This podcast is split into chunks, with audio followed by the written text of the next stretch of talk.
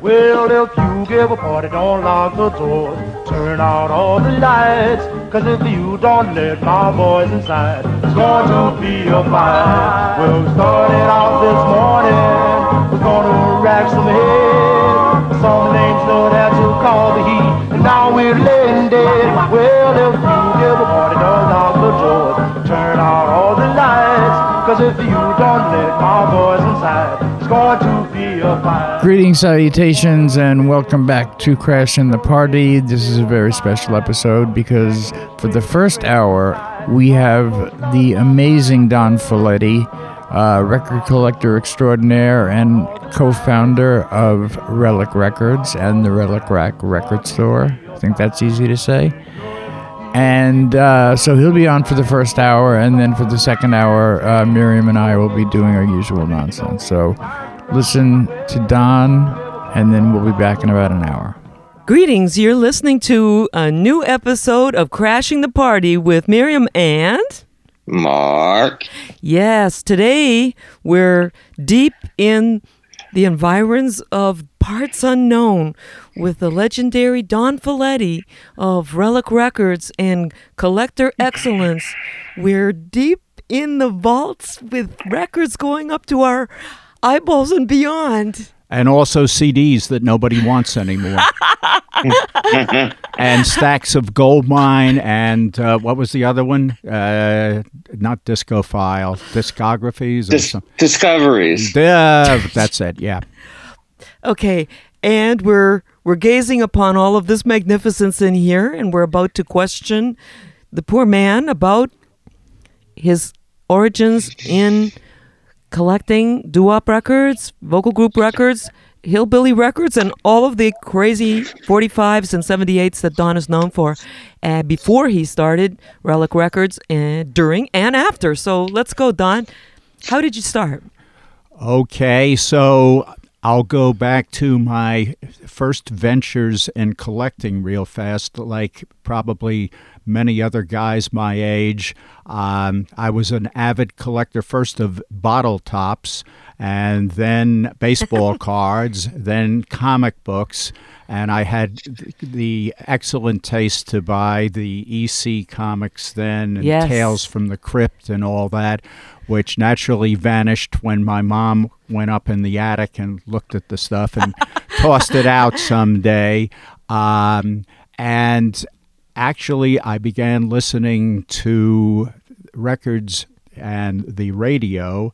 Um, I grew up in West Orange, New Jersey, which is a suburb of Newark, and it was blessed to be close to New York City and also close to Newark, so that we had not only the major radio stations, and at that time we had, for example, the pop type shows like uh, Listen to Lacy on WINS and Martin Block with the Make Believe Ballroom on WNEW, but also if you turned down, uh, turned the dial down to the other direction, you could pull in WWRL 1600 in New York, which was gospel and blues, and we had a wonderful R&B station from I guess 53 54 they converted to a black format. I'd like to mention that um, also at the time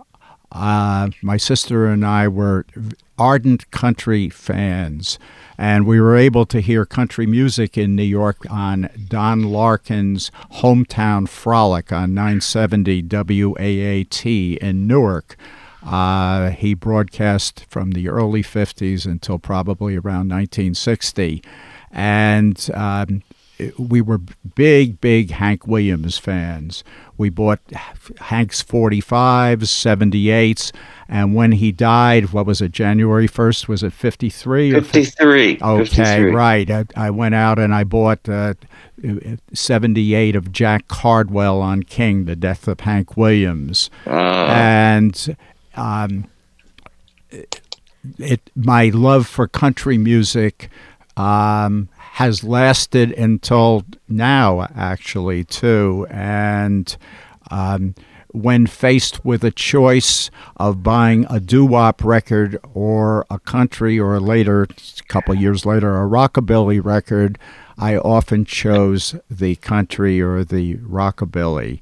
Um, Thank you and good night.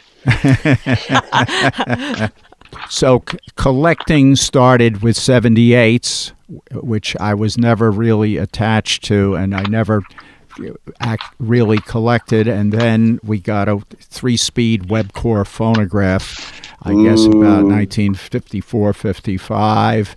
And then uh, I would buy exclusively um, 45s my father worked for the Prudential Insurance Company in Newark, and there was a newsstand right next to his building. And I asked him, implored him, starting in probably 1953, when I was 11, uh, to pay a quarter and bring me home the latest copies of Billboard.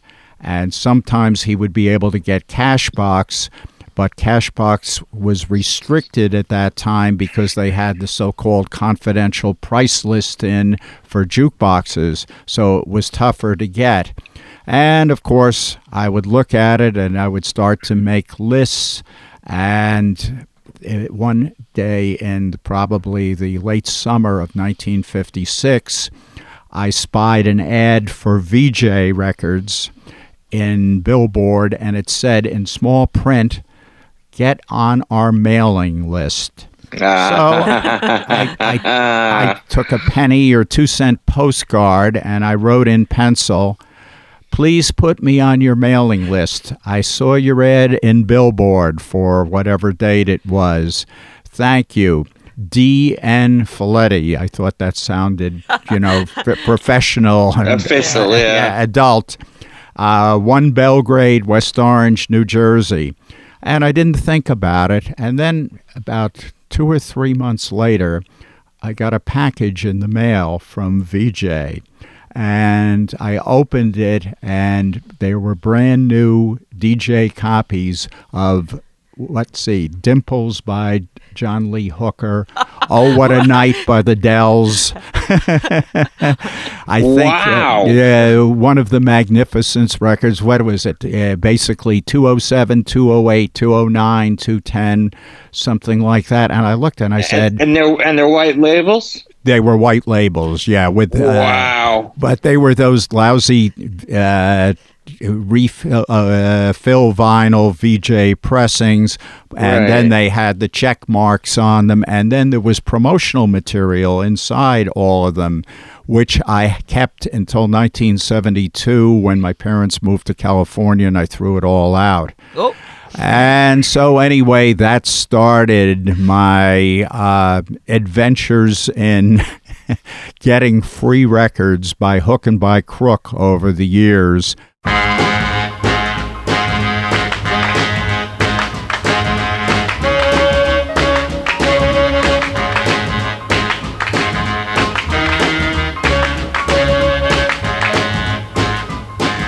Someone come knocking at my back door somewhere alone about midnight. Someone come knocking at my back door somewhere alone about midnight. I wonder, yes, I wonder, yes, I really, really wonder who could that someone be? Somewhere along about 1144, some- someone knocking at my back door. Hurry to the kitchen to look what I could see. Behind the little sleep I had, I barely could see. Someone come knocking at my back door, just like they did before. She was a foxy little mama with great big hips, pretty long hair, pretty red lips. Five feet two with eyes of blue, and knew exactly what to do. She went bam, bam, bam, and a boom, boom, boom, and knocking at my back door. This cat is wrong at a ringside seat. She has great big ears and funny little feet. She's six feet two, dressed polka dot blue, and she looked like something from the Brookville Zoo. Bam, bam, bam, and a boom, boom, boom, and knocking at my back door.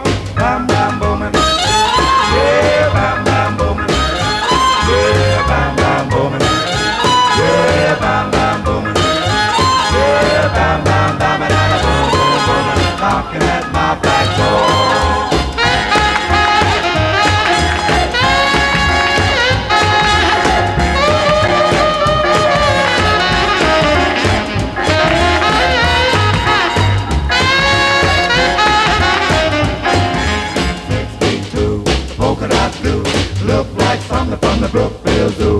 Running wild, trying to smile, but she fell out in a little while. With bam, bam, bam, and a boom, boom, boom, knocking at my back door.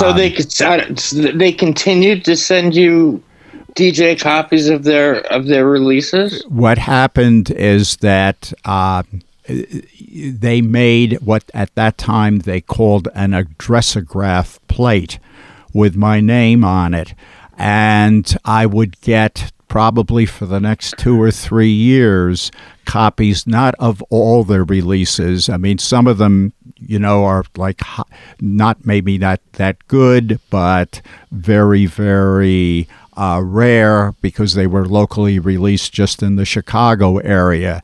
But listen, after I got Vee-Jay, then I thought, well, what, let's try chess and let's try other labels. And soon the records kept pouring in. That's and- incredible. uh, I think Chess's first package was "You Can't Catch Me," Chuck Berry, "Seesaw," of "The Moonglows." Uh, So they thought you were a DJ or what? well, t- uh, I didn't say anything at the time. You were DN, Uh, Fileti. yeah, exactly, and that developed into. Um, a more skilled scam where my father had his secretary type letters. And what I would say then, it looked very professionally typed. And I would say, I, I, I have, as I have not received, oh, let's say, um, oh, Ronnie Pearson's Teenage Fancy, I would appreciate a sample. I will be glad to play and exploit it in this area. And then I added, what did I add? Uh, I am negotiating for additional shows, and in parentheses, I put WMTR current. Now, that was basically a pop station in Morristown, New Jersey. Well, that was fine, and about two years later, on a summer night, um, a sedan, late model sedan, stopped in front of our house, and a nice looking middle aged man walked up the stairs, knocked on the door, and he was Mr. Croy, Kenneth Croy, I believe, and he was the general manager and part owner of WMTR. Whoops. And he wanted to meet uh, DN. well, it, it- he was not happy, but it, he was very diplomatic. But my parents were, uh, because they were extremely honest and moral people. And my father had, of course, a part in this, and I promised never to do it again. Well, okay, the acquisitive, obsessive mind of Don Fileti would not rest at that point. In Billboard, they advertised in one section for I think it was three dollars. You could get a hundred sheets of st- custom stationery and envelopes from a guy in Kentucky. okay. So this is going. that was the beginning of West Orange Broadcasting Company. and then in parentheses on that WOMA, the call letters supposedly, and if anybody asked me, I would say, well, that's West Orange Music Association. okay. And that be, ex- further expanded my horizons. Uh, I was academically talented. I don't know whether that was good or I was first in my class until Algebra 2 and Trig came along. And then every Monday I would come home, and at that time I I subscribed to both Billboard and Cashbox. So I would open them, and that started. I have right here. Don's got a gigantic stack of notebooks Mark, you were looking for your notebooks. I think Don's got uh, got Well, the my- same thing My father here. would bring me these things that were called uh, tumbler notebooks, green steno pads. And in them, I laboriously, when I was in high school, this says, for example, and you can see what an obsessive I was record address information. man. A. Ace, That's wild. Of Rose, Abbott, uh, Aladdin, Ace, Accent, Aladdin. what I was doing here is every package that I would get from the record company, I would keep the envelope, which again I kept until I, 1972, and I would write down the address. So, uh, fortunately, one of the labels that I got on the mailing list fast was ABC Paramount. So, every week I would get new releases. I mean, at that time, you know, they had the uh, Paul Anka and they had some of the, the Danny and the Juniors and all of that. Um, but for some reason, and it's a quirk of mine, I was more interested in the odd little labels. Um, it, Columbia, RCA, Decca. There was no romance even to my 12 and 13 year old uh, eyesight or ears in those labels. So I was interested in a label that might um, put out two or three records um, in 1956 or 57, and I would write to them, and hopefully I would get a package back. And to this day, I think I've kept all the samples um, that I received over those years. Where are they? Uh, currently, uh, You, we, Oh. we don't have to broadcast this. This is just for my own edification. no. On that wall straight ahead? No, uh, let's see. So, what happened is in the 70s and 80s, um, after Gossard revived interest in record collecting, and the Goldmine came out, and there was a viable kind of collector resale. Um, I started. I lived in the city at the time. I lived in in the village, and in the summertime in the 70s, of course, it was not really a cool place to live. Uh, so I would hit the road, and I really traveled to every state looking for records. And Eddie and I owned the record store until 78 too, and we acquired a lot of wholesale lots. So I accumulated thousands of records. I was living in a studio apartment in the village, and I stored them in 200 count uh, record storage boxes, hoping someday that I would set them up on shelves. Well, they're still in 200 count storage boxes. There's hundreds of these things uh, uh, directly across from us. Uh, I think we could build a fort and stay in there for the winter. I was collecting, I was doing my little West Orange Broadcasting Company kind of scam, and v- I was very interested in the owners of labels. At the time, for example, uh, the names Hy Weiss, Yes. Morty Craft, uh, Joe Davis, Sid Nathan, Leo Mesner.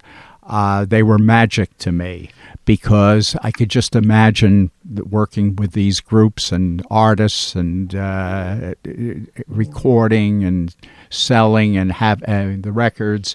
Uh, later, I found out that I was not temperamentally suited to be the uh, uh, heir of these men. Um, when I got to know most of them, or some of them, uh, they were much more interested in things like the results of Belmont or the, the horse races.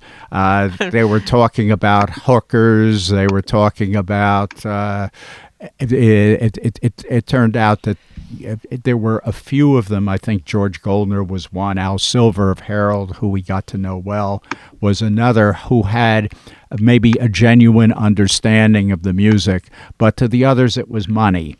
and it was eh, they were also street level, kind of crass in a way that I wasn't, and I never could adapt myself for that. Um, but anyway, in the da, da, da, late summer, early fall of 1959, I tuned into WHOM, which was a part time Spanish station, I believe. Um, and Alan Frederick's Night Train uh, started a, a kind of liaison with the Times Square record shop, which had opened a few months before in the spring of 1959 in the subway arcade of 42nd Street and Broadway 7th Avenue. Um, and when I first went into Times, I guess maybe uh, a month later, it was a Sunday afternoon. Um, I remember Slim coming down the stairs to open up, and there were probably 50 all guys in black leather jackets waiting to get in the store.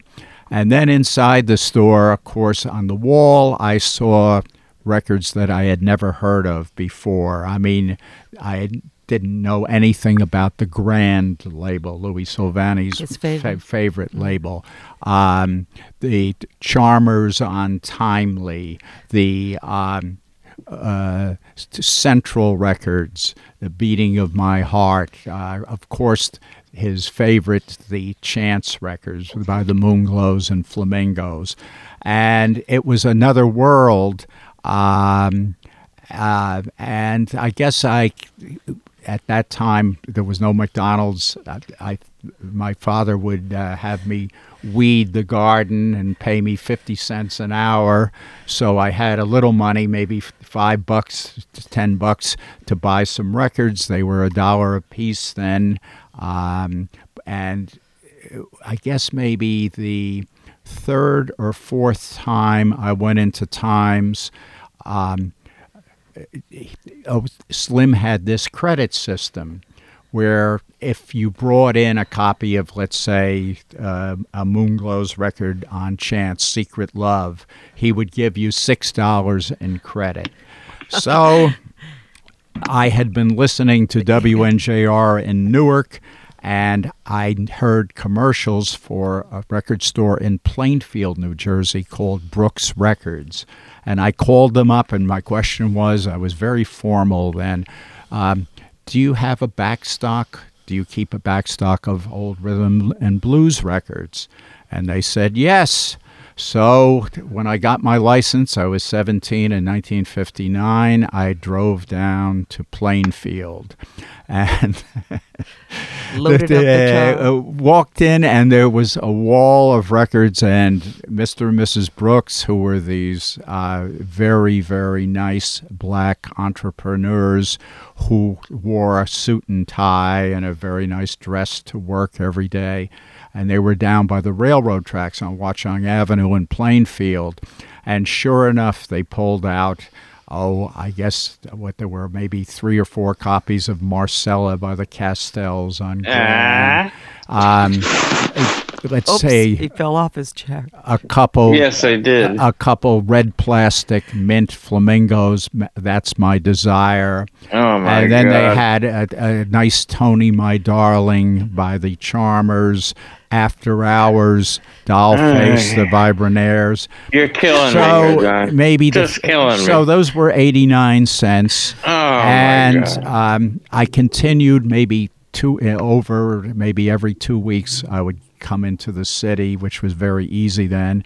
I'd either drive in or take the bus in, and I'd go down and I'd present the records.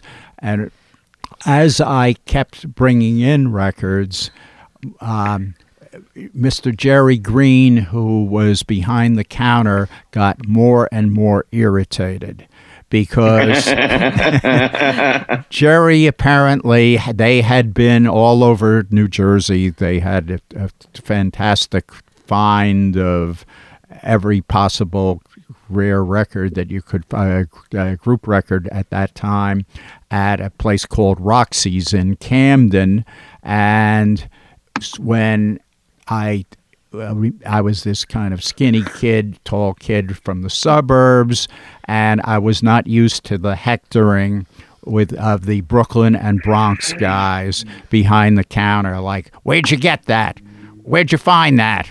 Uh, Come on, you can tell me. Um, what city? What, what what what's the first letter of the name of the city? so when I wouldn't do it, when I would buy, like, okay, I didn't have some standards, but most of all by the Moonglows, Jerry would pick the worst copy from the box and he would show it to me, and then it, I would reject it. And he'd say, Well, what's wrong with that? It plays. and of course, it was VG minus and probably had labels all over it and everything like that. And I wasn't good at fighting back.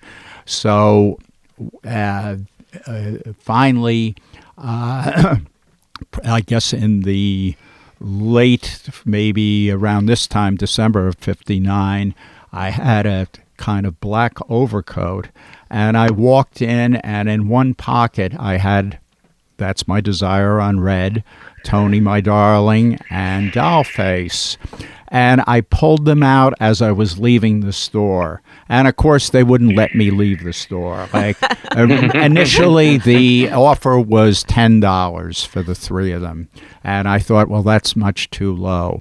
So finally, I accepted twelve dollars cash, and then Slim r- turned around and Harold had Harold do sleeves, and he put two of them up for fifteen, and I guess the "That's My Desire" went up for twenty.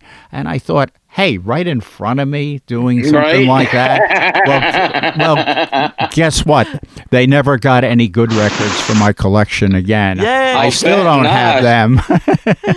but I thought, and then I heard, I guess another time I was writing a lot of records down from the wall, and Slim was making his usual nasty comments. And then he said something about, uh, I don't like buying from customers.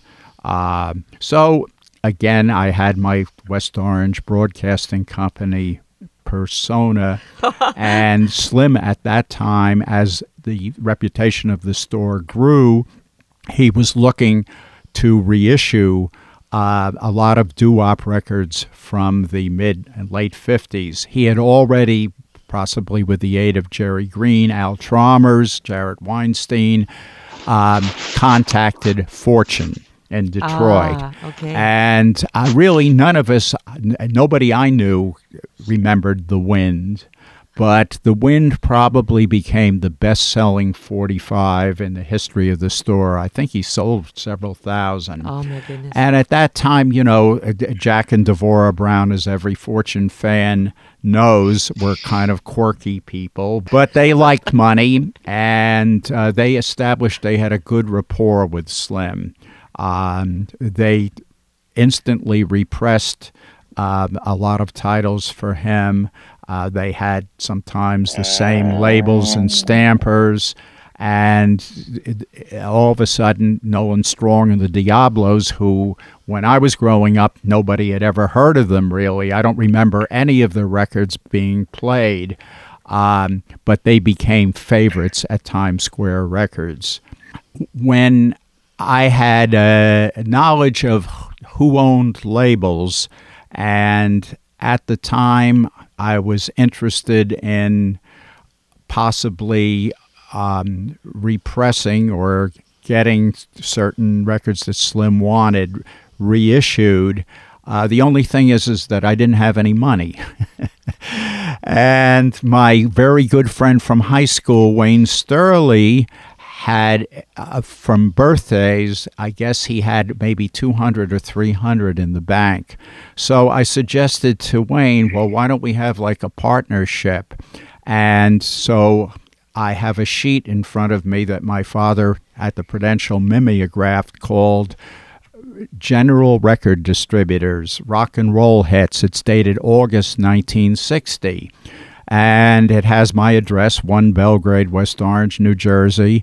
And it says call Redwood 1 5581 day or night, which my mother, of course, loved. and I have 50 cents per record. Now, at the time, and I could go into stories on all of these, but the first one, there was a lot of calls for it, and it was a record that Wayne and I loved, and it's a New York classic, which we can play. Yeah. But it was My Heart's Desire by the Wheels on Premium. Yeah, I, I love that record. Yeah. Let's listen to that. Okay. I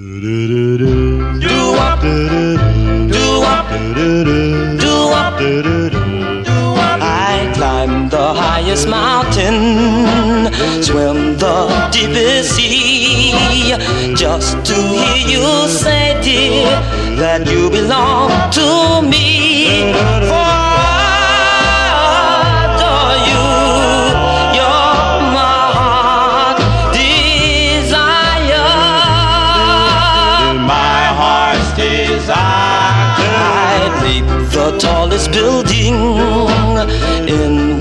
single bound just to see you smile, dear, and to never frown. For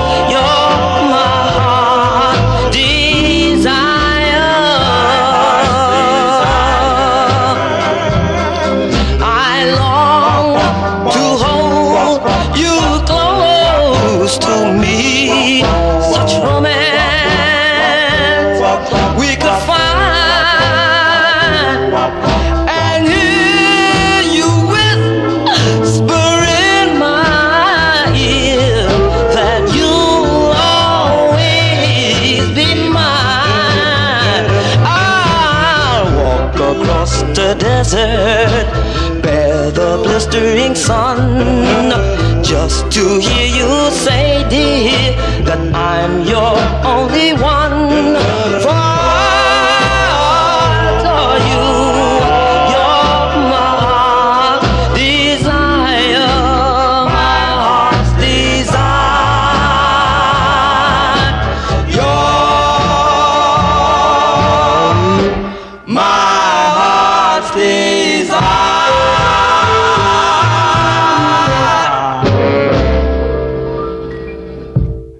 So, uh, My Heart's Desire originally came out in, I believe, in 1956 and was kind of a local hit.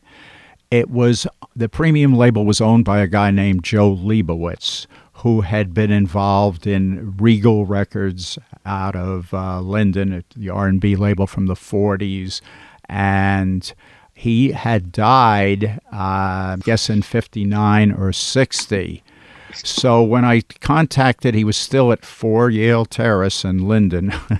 and uh, the number was right in information. So when I called his wife, she said, Well, we gave everything to Saul Weinstein in Boston. And Saul Weinstein was a distributor who was distributing also Rainbow. And he had a company called Transdisc.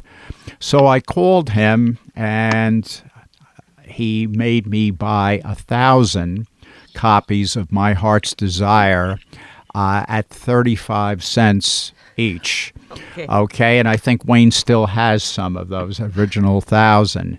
So uh, probably two months later, a big giant um, Yale transport truck rolled up in front of my house and unloaded 10 hundred boxes of my heart's desire and the good thing about hmm. it is is that they still had i believe it was pressed by clarion in Philadelphia. So they still had the original labels and the original stampers. So consequently, Slim liked that because he wanted on any reissues to have the record look as original as possible. So we sold him originally probably a hundred or two hundred, and then um, in the next few months, stores all around the New York area were influenced by Alan Frederick's Night Train, and there was a market, a small market for these records. So, um, between the end of 59 and 1960, um, Wayne and I had then established contact with Johnson Records. It was a, a guy named Hiram Johnson. Um, and the person, a record promoter by the name of Jim McCarthy, and we had them repress Come On Baby by the Cordovans, which is a New York Kiddie classic, and another one that I'd like to hear, which is a New York classic and actually was probably my biggest contribution to the actual record business. and it went down after that, and that was Baby Oh Baby by the Shells, which when it was reissued, some months later was picked up by Alan Freed after he went to KDAY in LA. And the only reason why he played it is that he was the publisher originally. They had given it to him in figure music. And he that was his partnership with Jack Hooke, who was his manager at some point. So he started to play it. Um, I don't remember the exact date, but it was later in 1960, and it became a national hit. Want to give it a spin? Yes, let's do that.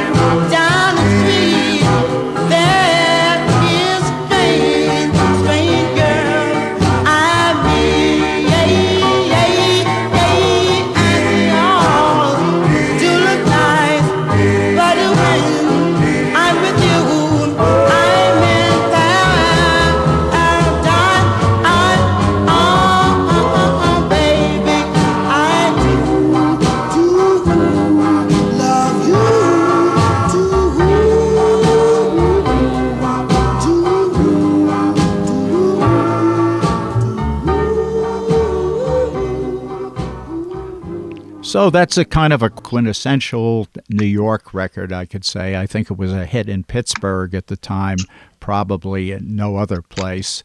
Um, and Wayne and I would go up and we would go around to some of the small record companies. One was Atlas and Angletone.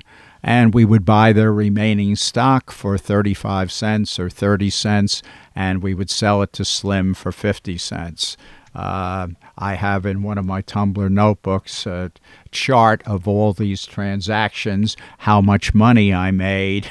and it was barely enough, believe me, to cover the bus fare. Um, then there's conflicting stories about this, and I wrote a long set of liner notes for our Relic CD. But then we had another record. It was uh, right here on the list um, Lama Rama Ding Dong by the Edsels on dub. And the that, original, the original title was Lama Rama. Right, uh, that had come out originally. What was it, fifty-seven or fifty-eight, and it was on a label from Arkansas, owned right. by an appliance dealer by the name of Foster Johnson. So when I contacted him, he told me that he had more or less given away uh, all the records and stock and all the master tapes to a schlock dealer by the name of Sid Tabak, who would advertise in the back of Cashbox, you know, large quantities of records, 10 cents each. Um, and we contacted him, and Slim bought, I think, 50 or 100 to start, and it sold out almost immediately. And then in the summer of 1960, let's see, I started college in September of 1960. I put on a coat and tie and I took the subway to Jamaica, Queens. Now, I had never been in Queens before, I had hardly been in Brooklyn, but there were two stores there called Triborough and Green Line. And when I went into Triborough, Irv, the sales, the guy that was handling the buying records, said that Alan Frederick's night train was responsible for more calls, uh, for more interest than anything that was on the radio at that time. So he went down my list and bought three of this, five of this, ten of this. Even though Slim wanted exclusives on these things, it was impossible when we had a thousand copies of a record or 500 copies um, to keep it uh, just with Slim. I thought the 50 cents, which Slim never argued about most of the time, was a very fair price but then I wasn't used to haggling. I'm not a good haggler. So Irv pulled out invoices from different distributors, and I guess they had given him deals 43 cents, 45 cents. Um, and so we sold a bunch of records to Triborough and then to Benny Rubenstein at Green Line down on New York Avenue. Uh, they were both owned by a guy by the name of Jack Heller. And guess what? They didn't pay us until a really? lot later. Yeah. Shocking. shocking. shocking. It was the record business. You know, you're only good at what you have. Um, then I'd like to mention that uh, another, I had more chutzpah, I guess, in 1959. Certainly that I that I have much more than I had in um, much later years because um, there were a couple records on the Acme label out of New York. Again, absolute New York classics. The that, love letters, right? Oh, the love letters, Walking the Streets Alone, yes. which had been played briefly uh, by Alan Freed, an initial release in 1957. But the big one was a kiddie doo wop, Richard Lanham and the Tempo Tones on your radio. And oh, the yeah. third was Get Yourself Another Fool by the Tempo Tones. Well, at the time, again, I was ahead of my time, maybe and Acme had no address, but um, I looked at the publishing company and it said Beam, B E A M Music. So I called BMI and I asked for index and I asked for the address of Beam Music. So they said, well, it was on, I think, 414 West 44th Street, apartment such and such. So Wayne and I went over there and we rang the bell, and there was no answer. and uh, I guess I tried calling the number, and the number was disconnected. So I thought, well, why don't I make up these records myself using the original blue Acme label? So at that time, that had those what they call certain kinds of lines. What is it? Shadow print. And the shadow print was done by a label company in um, Brooklyn called Progressive.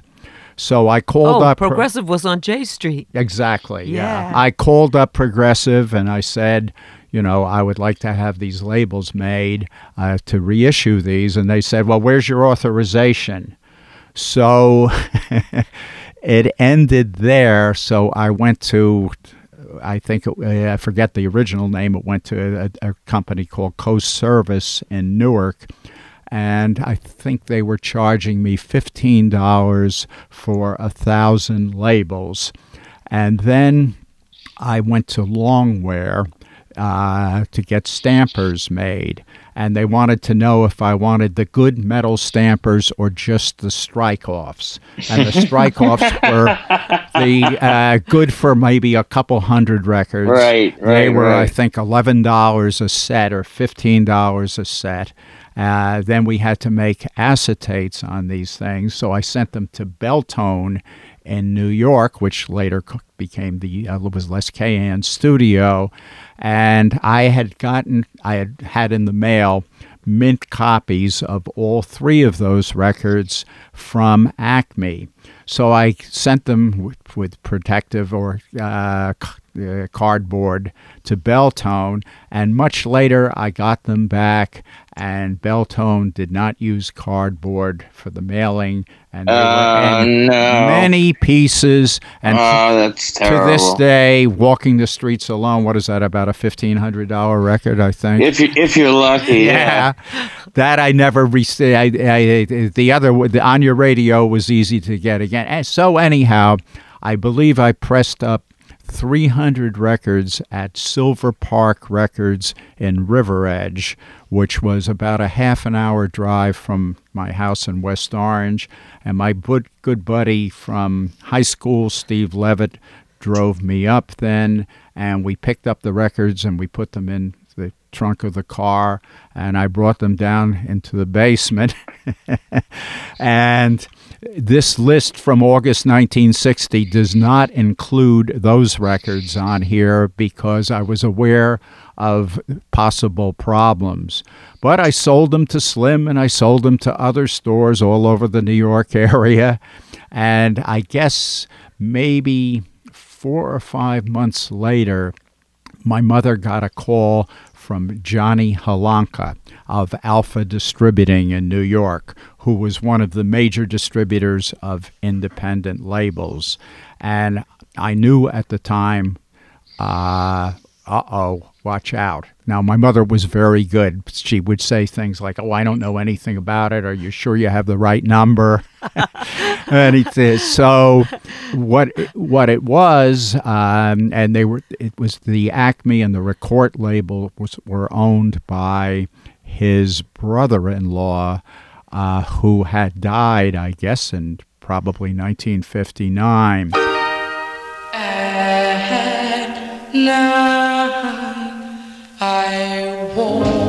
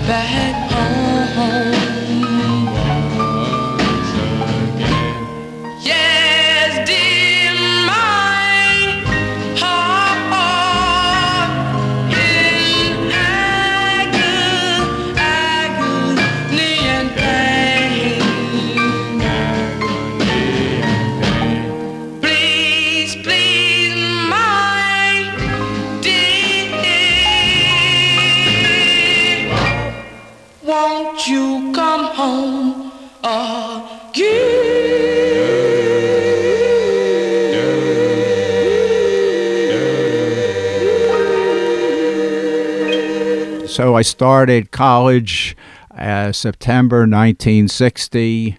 Uh, uh, fortunately, I was I went to William and Mary, James Comey's alma mater in uh, uh, Williamsburg, Virginia, and um, there soon after the start of my freshman year. I began Tidewater Radio Productions, Oh. taped DJ shows covering the South. Well, the amount of records I was getting at West Orange Broadcasting Company paled to Tidewater Radio Productions. Um, uh, every week, Schwartz Brothers, which was the leading independent distributor in D.C. but serviced that area, would send me to my dorm room, but they didn't know it was a dorm room. I had a oh, post office box 2122, Williamsburg, Virginia, uh, not even a zip code at that time. I would get a special delivery package. The mailman would come up and it would have all the latest. They had every uh, Atlantic, they had Motown, they had Liberty, and they had a dealer list then that they would send me, and it had all these odd labels too from DC.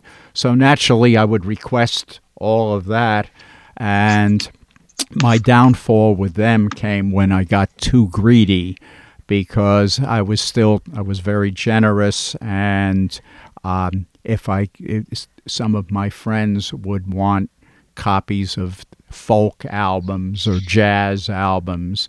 And I think I sent a letter to Fantasy requesting a copy of uh, could it be a Vince Guaraldi album with Cast Your Fate to the Wind or something like that and I said I have not received it from Schwartz Brothers so they forwarded it to Schwartz Brothers this was I think late then not by 1963 so that was the and then they wanted a tape of the shows Right. and Right. then I believe at some time in 1963, I got a call from our hall monitor to go and see the dean of the college, the men's dean. At that time, uh, it was coeducational.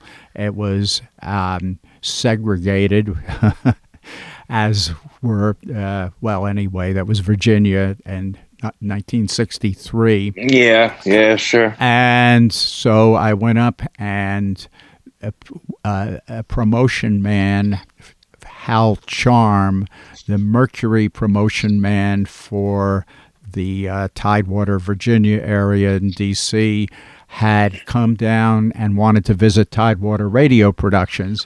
And he went to the post office and they told him, well, that's Cam 243, the dorm room. Oh my God. So I had explaining to do, and I again I said, and he, uh, Carson Barnes, the dean, looked at me and he said, "Well, Mr. Fileti, you know you had very high test scores, but your grades could be a little bit higher.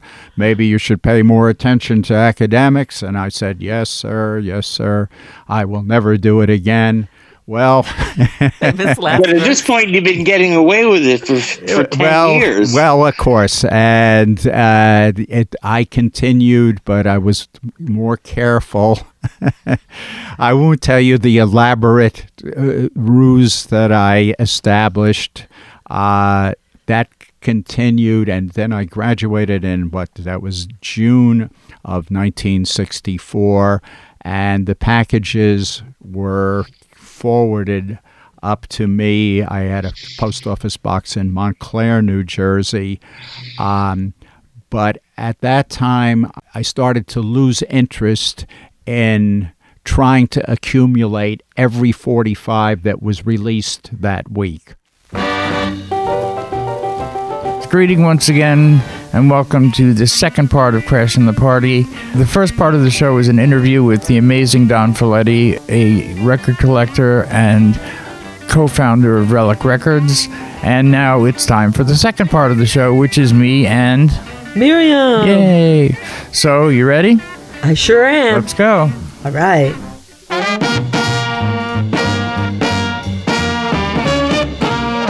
I'm gonna jump, I'm gonna shout. I'm gonna jump, I'm gonna shout. I'm gonna jump, I'm gonna shout. You're gonna jump, you're gonna shout. I'm gonna jump, I'm gonna shout. You're gonna jump, you're gonna shout. I'm gonna jump, I'm gonna shout. You're gonna jump, you're gonna shout. I'm gonna jump, I'm gonna shout. You're gonna jump, you're gonna shout. I'm gonna jump, jump, jump, jump. I really don't know what love is all about.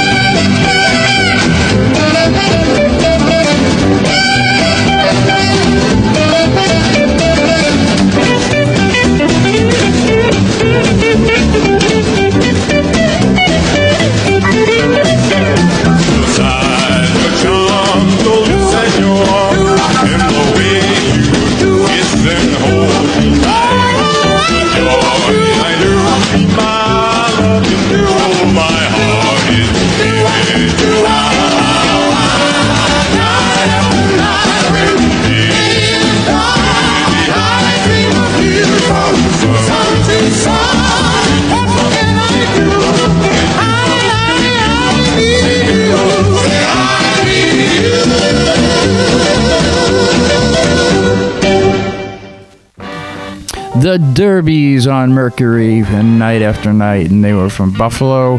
Before that, we heard What's the Matter Baby by the Madison Brothers on the Apt label, and they were from Philly.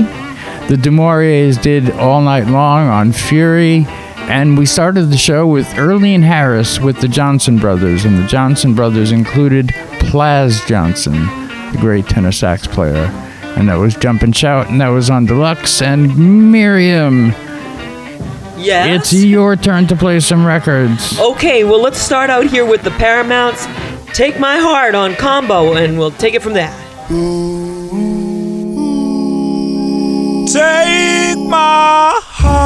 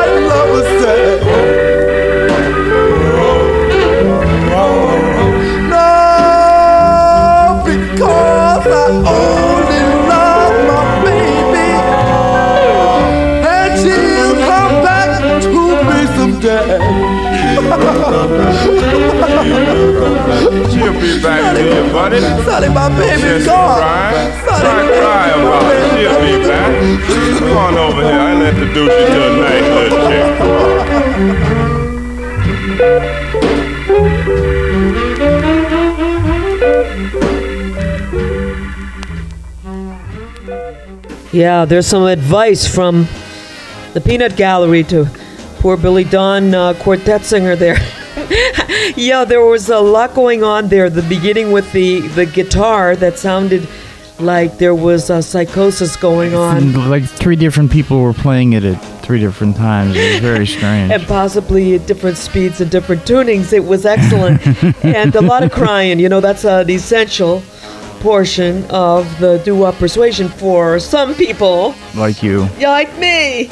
Okay, so that was the Billy Dawn Quartet on Firefly.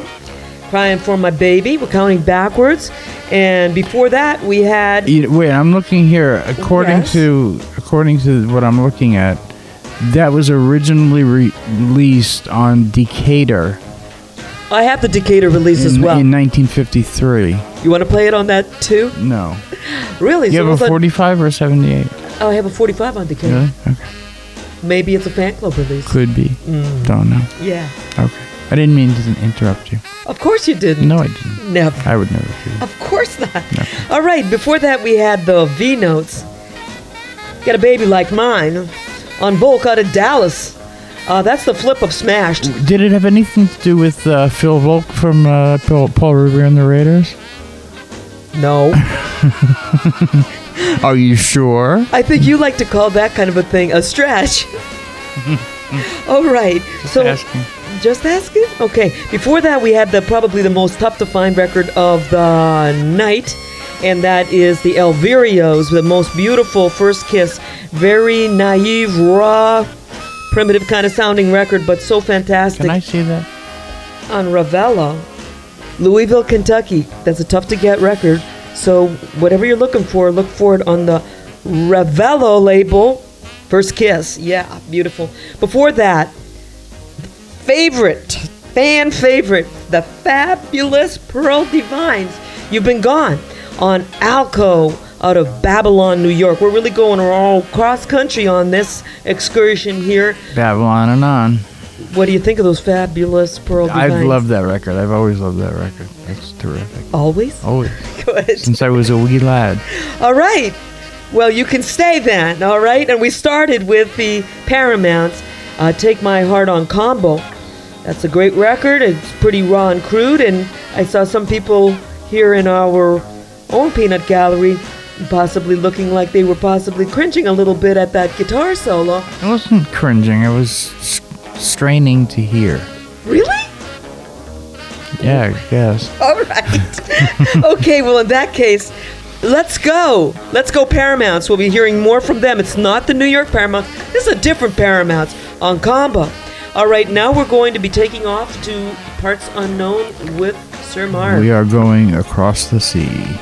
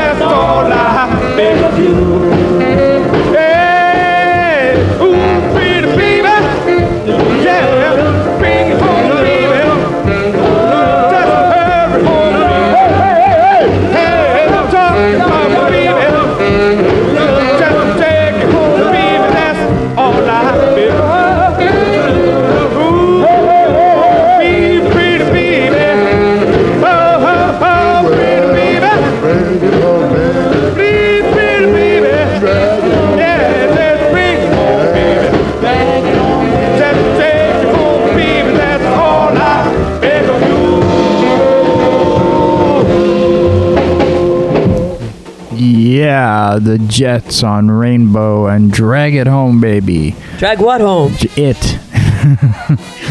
Fill in the blank wherever you'd like. Okay. And that was, of course, the only record they ever made. The Swallows did the Don Gibson country hit Oh Lonesome Me, which, of course, was also done by Neil Young and a million other people. The Ladders gave us My Love Is Gone on Vest. Fabulous. And they were from New York City from 1958. And that set began with Ernie and the Halos, The Girl from Across the Sea, Angel Marie. I love that record. And that was on Guyden from 1962. Guess what? No relation to the other Halos? Not that I know of, but uh, guess what? Guess what? What? It's your turn. Yeah, finally. All right, so let's take off with something super duper. Let's go.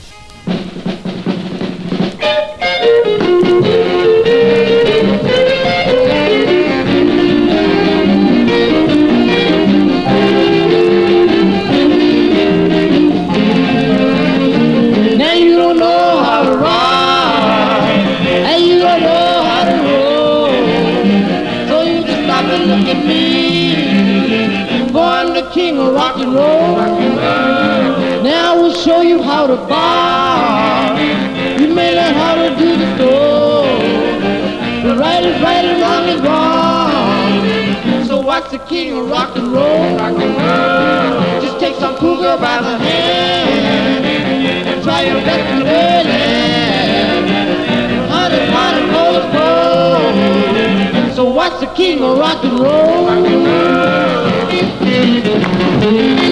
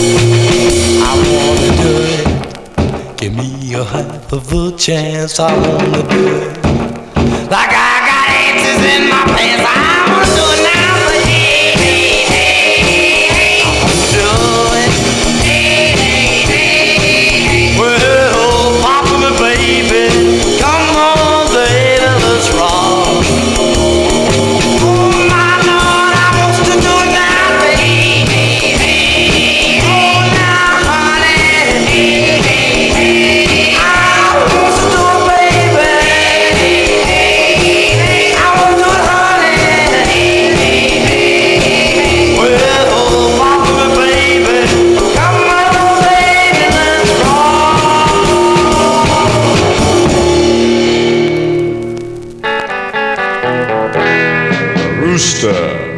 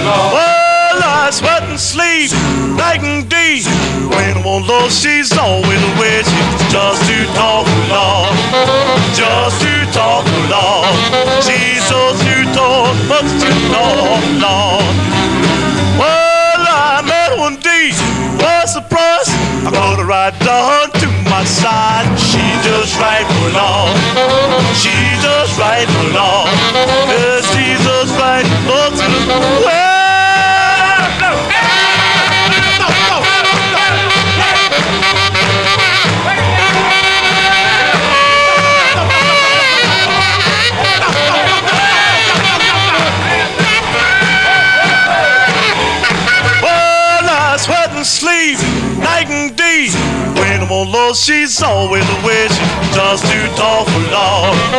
Just too tall for long. She's just too tall, much too tall for long. Well, I met one day by surprise. I put her right down to my side. She's just right for long. She's just right for long. Yeah, she's just right for long till the day I die.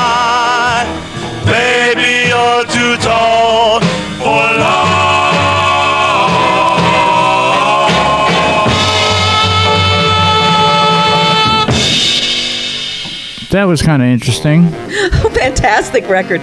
That that was the Warblers, and um, they didn't release any records in their lifetime, but they became the Griffins, who recorded for Mer- Mercury and Wing, and uh, they did a bunch of records for those two labels. And then the Warbler stuff came out in the '70s. They came out on Baron, and then the uh, one, there were two on Baron and one on Outhouse.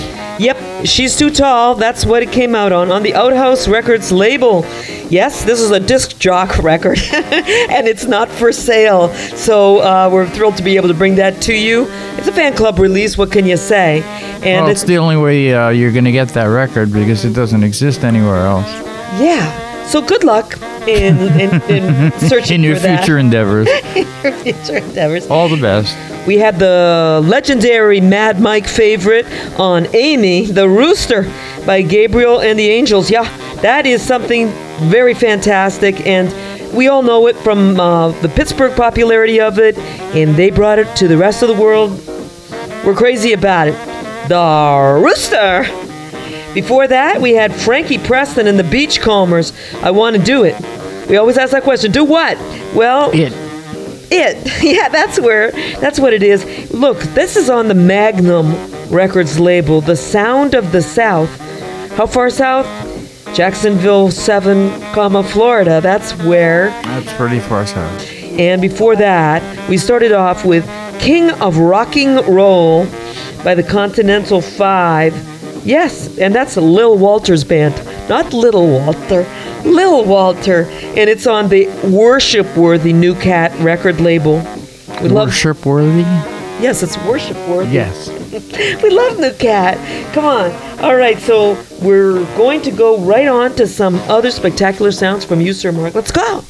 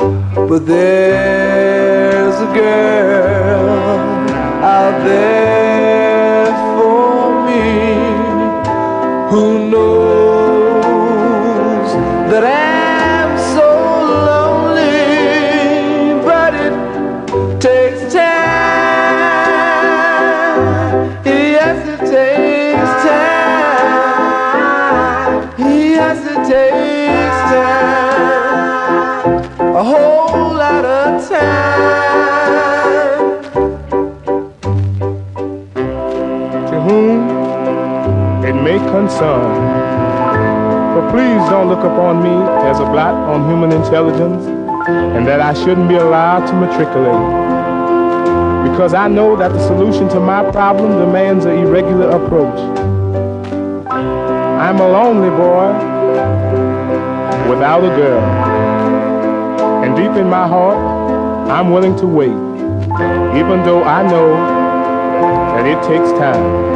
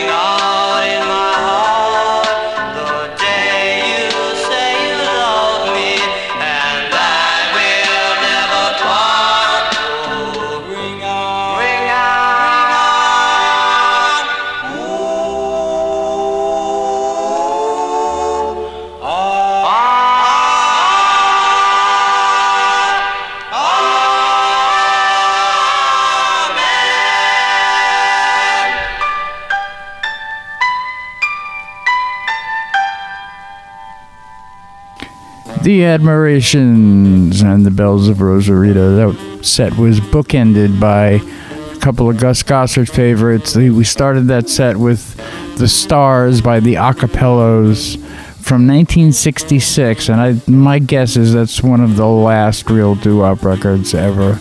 It was originally on the General label, and then it was on Checker, and they were from Orange, New Jersey, and as good as that record is, it's the only one they ever made.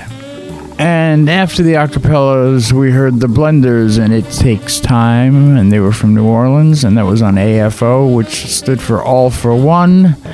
The Teen Kings did Tell Me If You Know, and that was on the B label, B E E, and they were from Reading, PA from 1959. And as I said, the Admirations did The Bells of Rosarita, and they were from uh, Brooklyn.